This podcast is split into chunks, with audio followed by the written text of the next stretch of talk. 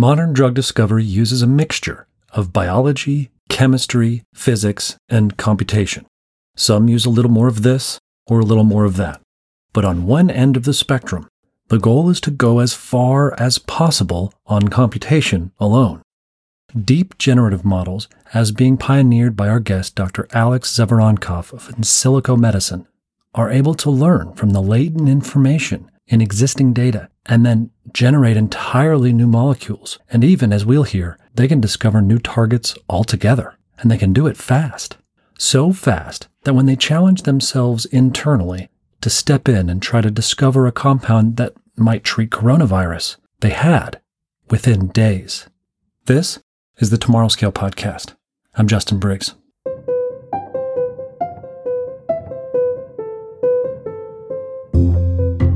The Tomorrow Scale podcast is a series of conversations with the scientists and entrepreneurs who are building the future.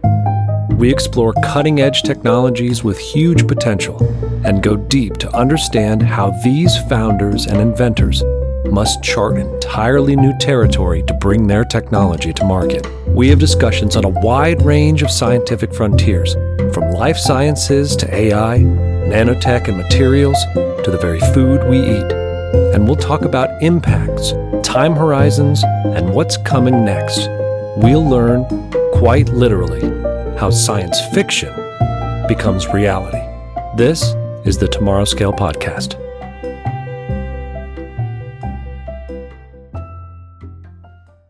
Dr. Zevoronkov uh, from Insilico Medicine, I'd like to unpack this new world of drug discovery with you and discuss this question about generative modeling uh, in drug discovery. Can you discuss a little bit about your approach to generative drug, drug discovery?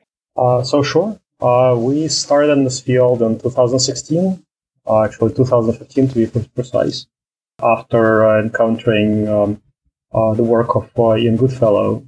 And we've started using originally the, the serial autoencoders uh, for the generation of uh, novel molecular structures. That was in 2016. And uh, approximately at the same time, we started working on a concept um, called generative biology. So we also generate uh, synthetic biological data using very similar approaches, sometimes even the same networks that generate chemistry. I will call it generative chemistry. Uh, can generate biological data as well and uh, with specific properties and call it generative biology. So I guess uh, this particular conversation relates more to generative chemistry uh, space, and uh, uh what uh, it entails is essentially um, uh, you, have heard about deepfakes and the ability to create new objects with defined properties from scratch. So you can describe describe a picture to a deep neural net, uh, and uh, you'll get a picture generated, actually a huge number of those pictures generated, where, where some of those pictures will meet your generation conditions, what you what you want this picture to look like. or you can take um, an existing picture and uh, describe the modification you want to see and uh, uh, the generative neural network would uh, uh, change this picture to your liking. and very often, again, you can see that the generation conditions are met. So uh, we started our journey, as I mentioned, in 2015, 2016, uh, failed many times, uh, and we generated our first structures and provided experimental validation around 2017. So uh, that was the basis. With the of, DrugGAN, uh, right? Uh, DrugGAN was a, was a nice paper uh, where we basically show the applications of uh, the serial autoencoder. Uh, just a comparison of uh, different models. The serial quarter versus uh, variational quarter. we show that you know the serial uh, has specific benefits and it works on uh, smile strings. I will also show the differences uh, between smile strings and uh, fingerprints. And this is very early work, so we do not use uh, DrugGAN uh, internally uh, as much. So it's one of the many, many models. Currently have more than 800 models uh, that we use for, uh, for generation. Uh, about 30 of those models have been experimentally validated now. Could we stop there for just a second? One of the things I really like about your um, I guess pipeline is it's really a pipeline of pipelines. You know, you mentioned something. Uh, how many? Several hundred different models that you're using at different points, and along the way, you've published on small pieces here and there with specific examples and demonstrations, and even published some code on, on, on GitHub and things like that. How is it building all of those interrelated pieces um, and layering them in when in order to publish, you really have to kind of nice and cleanly encapsulate something. And I think that's one of the struggles right now about how do you compare the new models versus the old models when this is a isolated model that is being demonstrated in a paper and not the the full system, so to speak. Could you comment on that? Sure.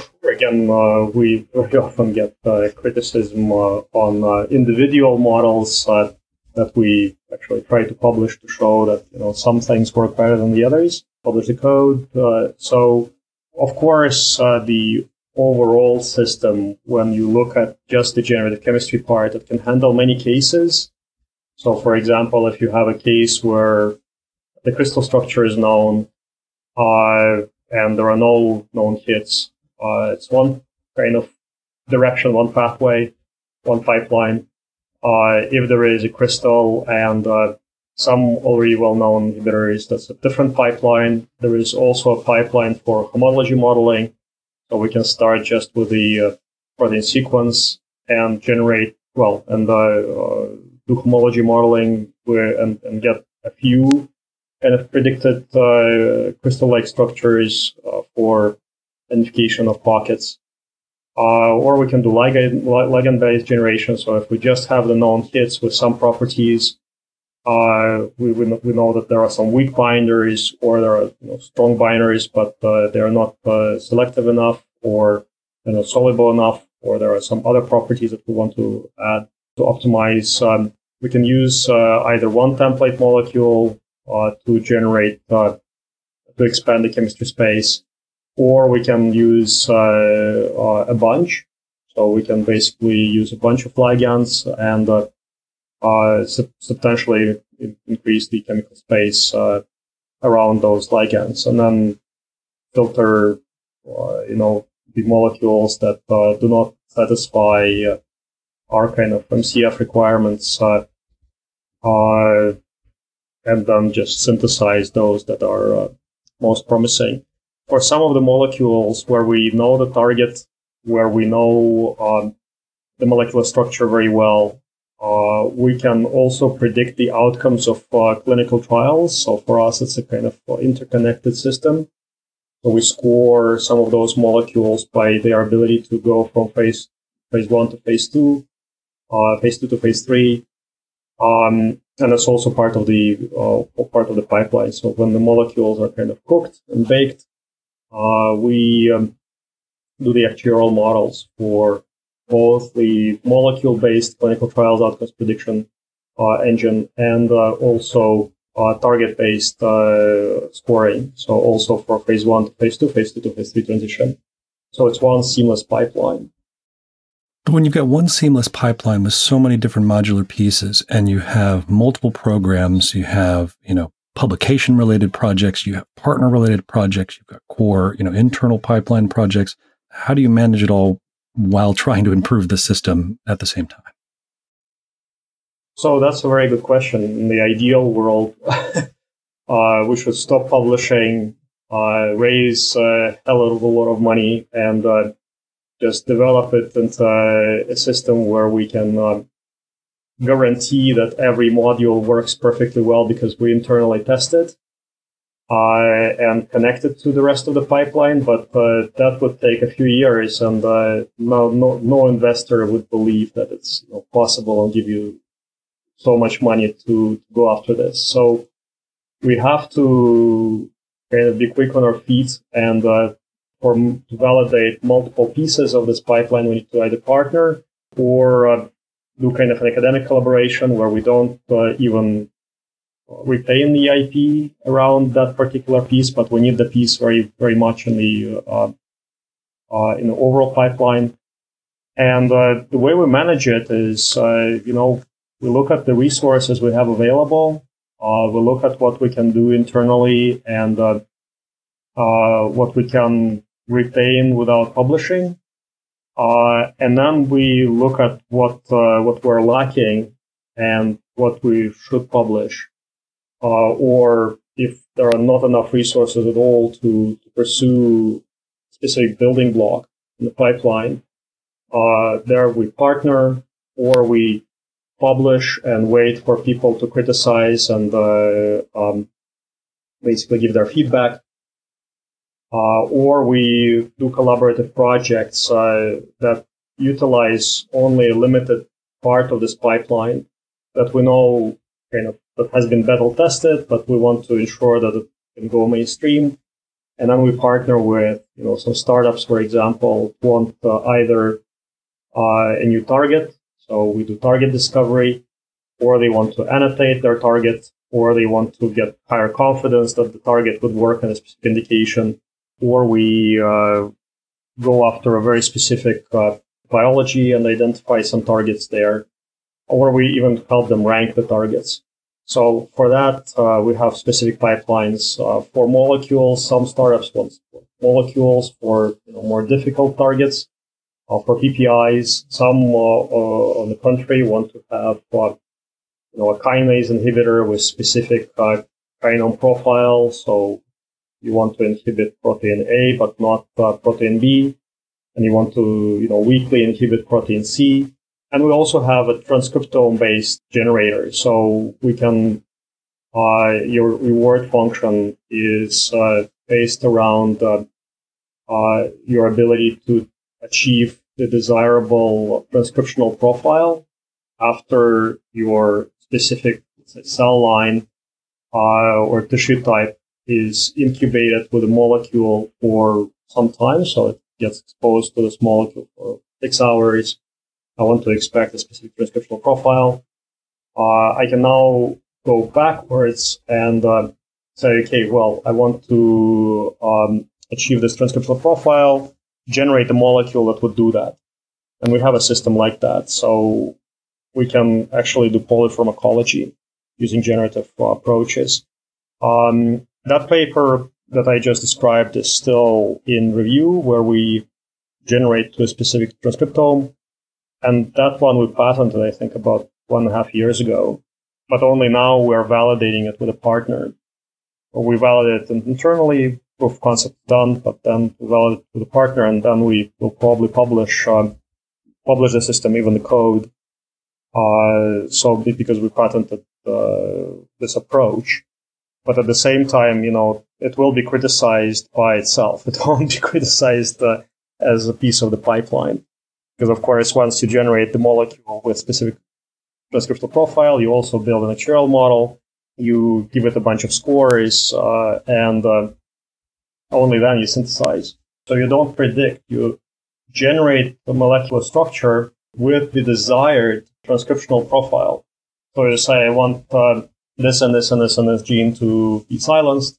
Show me a molecule that can do it. Right, and not picking from uh, from the group. It's truly generating the, the, the molecule of interest from the start, and that's different from design me something that will pass muster to a discriminator as real versus not real. This is truly give me something with the specific characteristics that I'm looking. Yeah, so give me a specific profile. It doesn't work all the time, so that one is uh, uh, you would need to do quite a bit of synthesis to get uh, to the desired effect, but the POC has been done, so I think that's a really cool, uh, it's really cool story, and uh, that kind of uh, is a very valuable piece of the pipeline when um, uh, you're going after a specific biology, and when there is more more than one target. Because it's it's fascinating for you to be able to take that aspect. Because one of the the I guess there's a good segue to talk about the the criticisms or the the potential limitations of of generative models. Because there's the kind of the criticism that with too much data, your generative model is not going to converge, and you're not going to be able to. It's just going to spit out gibberish. On the other hand, if you have too too dense of data, you're going to generate molecules. And one of the um, criticisms on the DDR1 paper was that they were so similar to other things that had been uh, either approved drugs or published drugs, um, the things they were trained on. Uh, how do you overcome those criticisms?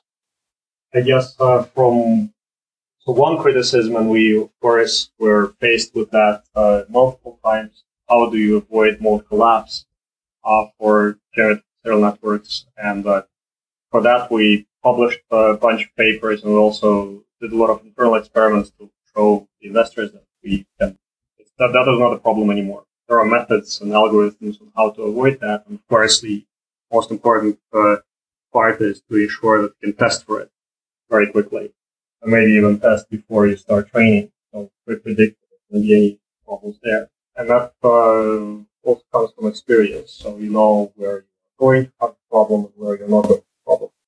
Uh, and we figured out many ways to avoid what, most collapse. Uh, for, and that's both for generative chemistry and generative biology. For regarding the recent criticism, actually, well, we we, we know those problems. They are obvious. We uh, did not really, that exercise, we did not really try to create perfect molecules. We're just trying to basically, you get a, you get a, you, you get a target and you are trying to generate the molecules and uh, synthesize them and test very quickly, or as quickly as possible, uh, using uh, our generative model. So that was the objective. And we really were focusing on the algorithm there, not the molecule. We didn't even expect to, didn't, didn't plan to take those uh, molecules into mice. So when we were uh, kind of challenged with that question, I didn't have a lot of money also to, to, to do that, right? So if you if you want to run a much broader exercise and uh, use Gentrol with more diversity uh, requirement, novelty, you know, you can generate more molecules uh, that will be very different from uh, uh, from the training set, and many of them were different from the training set. I guess these guys did not look at the generated molecules. We published thirty thousand, and out of those thirty thousand, we explain the process of how you kind of narrow it down to those that are uh, easier to synthesize, and also narrow it down to those that are that, that are likely to to be great, uh, great hits, finders. You know, show that out of six, four hit.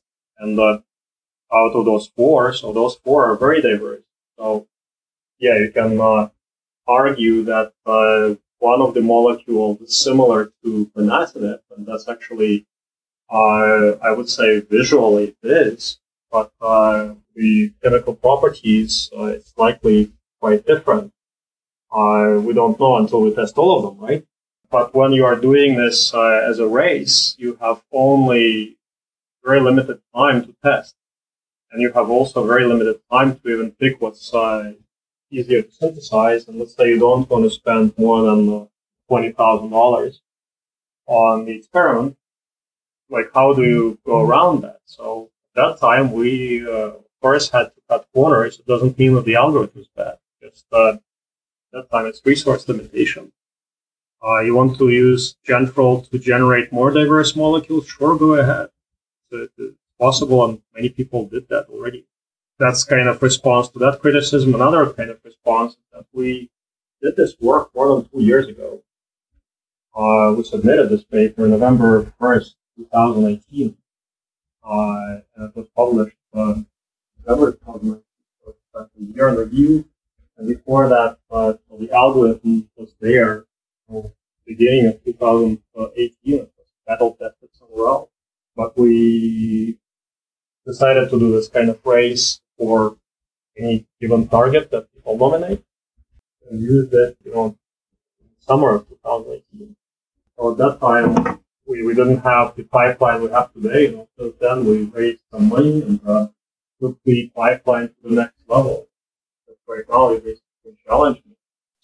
Uh, project, and I'll give you very diverse and uh, reasonably novel molecules. Uh, as a matter of fact, tomorrow we are publishing the result uh, of uh, a sprint we did for coronavirus for the uh, 3, 3, uh, 3C protease, uh, proteinase for coronavirus, uh, and uh, we were kind of challenged to do so internally. So we wanted to do this project very much. So investors gave us the approval to, to spend some time on it, uh, but not a lot of time. So we didn't have uh, luxury uh, to, to, to, put the entire company behind that. And uh, we used just four days to generate a very large number of structures for the uh, 3D protein, protein, uh, protein never any experience with. We just got a public, got a structure uh, which is not, not published. We, we got it from scientists. Uh, we also did homology modeling. We've got a few uh, homology models uh, early. There is some fragments that uh, crystallized to the protein. Uh, we also did um, kind of ligand-based uh, approach, and all that took us four days. So we had to restart one of the generations. Uh, so some of the molecules will be published tomorrow. We're publishing them on our website, and I have uh, submitted the paper to bioRxiv on the repository. The molecules, and really encourage the same medicinal chemists who are criticizing the paper to actually spend some time and look at the molecule that we're going to publish this round that we generated in four days.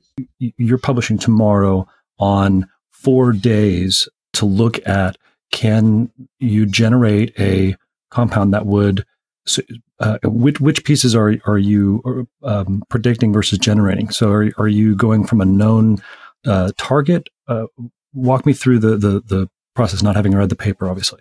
There is a there is a known target, proteinase. So the target is known. There is a crystal for this for, for this uh, for this protein. Uh, there are known there, there are no known hits.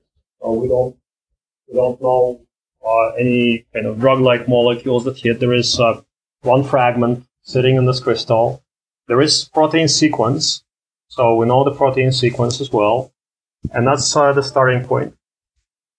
So what we do there, we have three pipelines. One is for uh, uh, crystal-based uh, uh, generation. So we have a form of AI that looks for promising pockets, uh, generates um, molecules in those pockets, generates some kind of template molecules in, in, those pockets. Then we have another form of generative AI which expands the chemical space there substantially around those templates and then there is a filtering system uh, that filters uh, the number of generated uh, molecules um, to, to, to, to, the, to the minimum that we, that we desire. So that's one approach. Then a very similar approach with homology modeling uh, system. So you have the protein sequence, you um, generate a, a, few homology models, uh, also, then you feed it to AI, which looks for a pocket, uh, generates templates and uh, template in a pocket, uh, generates a bunch of uh, variants of that template, uh, and then narrows it down to just select few for, for synthesis. And then there is ligand-based generation, where you have um, a template molecule to start with, and then you expand the chemical space around it. so basically, try to use it as a the, the primary st- structure as primary scaffold, and then uh, give it to the to AI to kind of increase diversity, look for potential variants that are likely to be better binders or uh, possess certain properties. So in this case, we had only a small fragment, which is not a drug-like molecule, uh, that our AI had to make uh, more drug-like, and also expanded the you know, chemical space uh, by looking at this uh, at this fragment. So those were three starting points. We have many other uh, cases that we can handle, but here, due to the availability of the data, we could handle just those three. And um, uh, we did it in uh, four days. The speed and other platforms are limited by biology, whereas you're not. And and so now you run up to a and something we talked about with you know, uh, uh other guests, the Lodo Therapeutics in the last episode, this kind of synthesis barrier where you're winnowing down so to from you know 30,000 to six um, synthesized compounds from the DDR1 paper, uh, assuming you've synthesized any of the ones that you've predicted for this. Um, but that would be the, the next step. that gets us to the, the concept of the reinforcement learning of how, how do you, you incorporate the reinforcement aspect with the generative aspect? So we basically uh, have uh, a generator which generates molecules with specific uh, generation conditions. So we set those conditions straight up, and uh, and then we also have a reinforcement learning system which uh, goes after specific uh, objective functions, right? And some of those objectives could be observability, bioavailability. Uh, one of the objectives that we used uh, uh, a lot was uh, MC18, as we call it. So we developed a score for modern, for, for tracking medicinal chemistry thinking over time. So you can sample from a distribution uh, where, you know, more people, uh, I mean, more molecules are from 2018, 2010 to 2018, uh, or from 2000 uh, to 2010, uh, depending on what kind of um, target you are going after, what were the success rates uh, in the, for, for, those molecules and for that the particular time frame. So we can actually go after kind of older thinking or more newer thinking in medicinal chemistry. So so, so, uh, some places will have um, some molecules will have more sp3 rich chemistry, I know more heterocycles. Uh, the reinforcement learning system takes care of that. One of the other things that that well, we talked about in, in, before we we had the call was was the concept of of the importance of these kind of benchmarks. But you've talked about some problems that it's very hard to benchmark against those problems. So how do you you know match up wanting to do kind of reproducible data science with tackling these kind of new gnarly problems where there's no benchmark, there's no existing data set. Um, uh, like for the paper you're publishing tomorrow on coronavirus, there's there there weren't um, example molecules to to use against that uh, the, the target. You just had a fragment. Um, how do you marry the the need for the benchmarks with the lack of benchmarks? So we developed our own benchmarking system, actually as a community with uh, a few other companies uh, and scientists. It's called Moses Molecular Sets. So for generative models, we uh, provided a training set for the community that you can use uh, to generate uh, molecules. Uh, there are multiple models that, that are already implemented that you can use uh, to be able to compare your model to. Uh, and there are benchmarking scores, so you can uh, benchmark your uh, uh, the performance of your model against the performance of other models uh, in Uh, the diversity, activity, uh, selectivity, uh, and and others, novelty, and see how your system performs compared to the others. So I think that is a must for anybody who is entering generative chemistry to be able to benchmark and uh, see if you, you outperform something or not. And many teams, uh, like I review probably two three papers a week uh, for all kinds of journals. And very often I see that, you know, uh, a pretty senior team is trying to get into this field and they're making a lot of claims, but the actual kind of tweak on the original um, generative model is very small. So it might be called with a fancy name, but there is not really real contrib- no real contribution to uh, the gener- generate molecules. And I usually recommend using either uh, you know our benchmarking system or uh, uh, Guacamole, published by uh, um, Benevolent Martin AI, Segler from Benevolent AI. Uh, so they also have a benchmarking system, uh, but either one of or, or, or, the other should be used uh, to uh, to see how you perform against the others. And it's a good idea to also use the same training set, do it all in in kind of a controlled setting. We started working on this effort after we already submitted the paper kind of made this uh, effort available. Currently, it's also in review at the, the journal. And uh, internally, when you look at cases where there is no nothing to compare against, uh, and like for example, our uh, our coronavirus uh, system. So there, of course, you need to check how the molecules uh, uh, perform in silico using all kinds of simulations uh, when they uh, when they get produced by generative model. But the real test is, of course, uh, you need to synthesize and test, right? And then look at uh, activity, look at bioavailability, look at pK, look at ADME properties.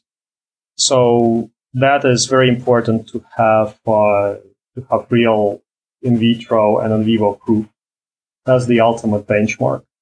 And I guess now we maybe set the bar a little bit higher for, for, for people to publish because previously many teams, including ours, were publishing in pretty sophisticated, prestigious journals, uh, uh, the models and, uh, you know, theoretical cross-validation or, uh, uh, you know, validation using stock, stock molecules so you might you, you try to generate something, and then you look at how similar it is to something that works in the in the same way in the, in the way you desire. So now you actually need to synthesize and and test. Otherwise, uh, a journal or a reviewer would not accept that. So I think that we actually did a service, good public service to the community. So now there is there is some hype there is a lot of anti-hype, and uh, it will be more difficult to publish uh, uh, stories without experimental validation. So ideally, you need to go clinical, or you know, at least you need to go show efficacy in the most, and ideally for a novel target. So that's what we're planning on doing. We actually did that for NASH. It took us 18 months to identify a new target, completely novel, never seen before uh, generate uh, novel molecules uh, for this target. It took, took, us two rounds of synthesis to get us to very lead, to leads. we validated the vitro in many, many models. we now have completed a study in vivo, and that's a very relevant model. Mm-hmm. diet induced um, so high fat diet uh, and the CCL4 right induced fibrosis and uh, NASH.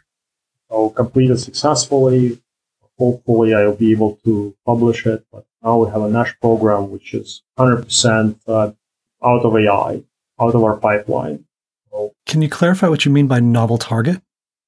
So it has never been implicated in uh, fibrosis or uh, or liver disease. So the protein is known, so it's not something that uh, you know we didn't have a sequence for there is nothing about uh, known about this target, and uh, we have to start with uh, very dark dark matter. So we don't uh, we, we, we, don't have a lot of training sets.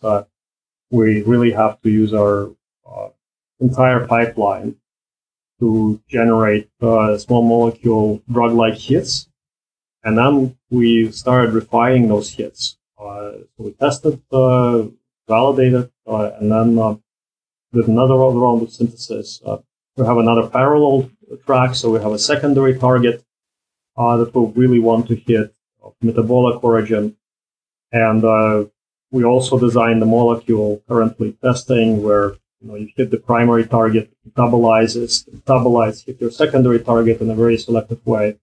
So that's a really cool exercise that uh, we are confirming now most of the partners don't like this approach on target on disease. so you're you validating the the target in the model, then the compound against the target, then the compound against the the model. You are swallowing the whale. My last question was going to be Do you see the debate as revolution versus evolution? But that is a moot question when you're describing the kind of discovery development pipeline that you just described for, for this NASH compound walk me through each step in terms of the 18 months. Your target identification is percentage wise 10%, 20%? Uh, so, target identification, that's the most important part of the entire process, right? As you know. So, there we have, uh, I, I can come up with targets for a disease within seconds. But then, how do you ensure that you can trust exactly. the system which came up with those targets? So, it took us a, a lot of time to um, come up with a system that we can more or less trust. Uh, we got really nice omics data sets for uh, liver and lung and multiple other types of fibrosis.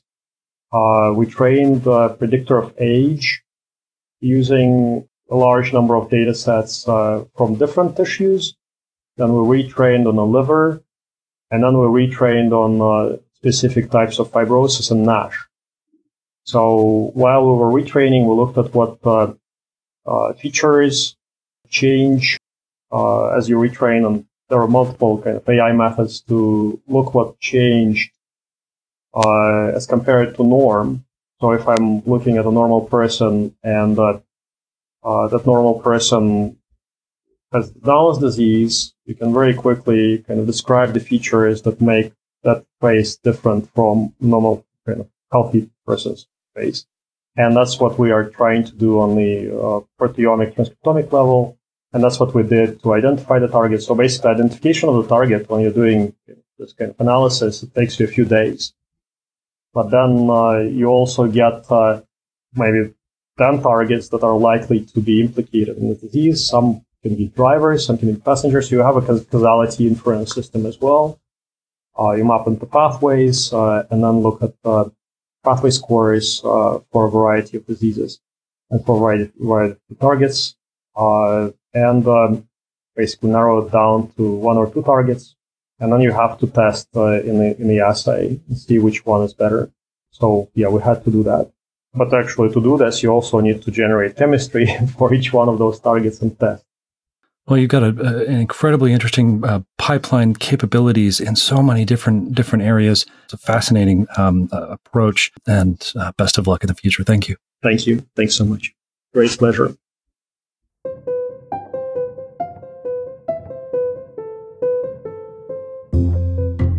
Drug discovery is changing.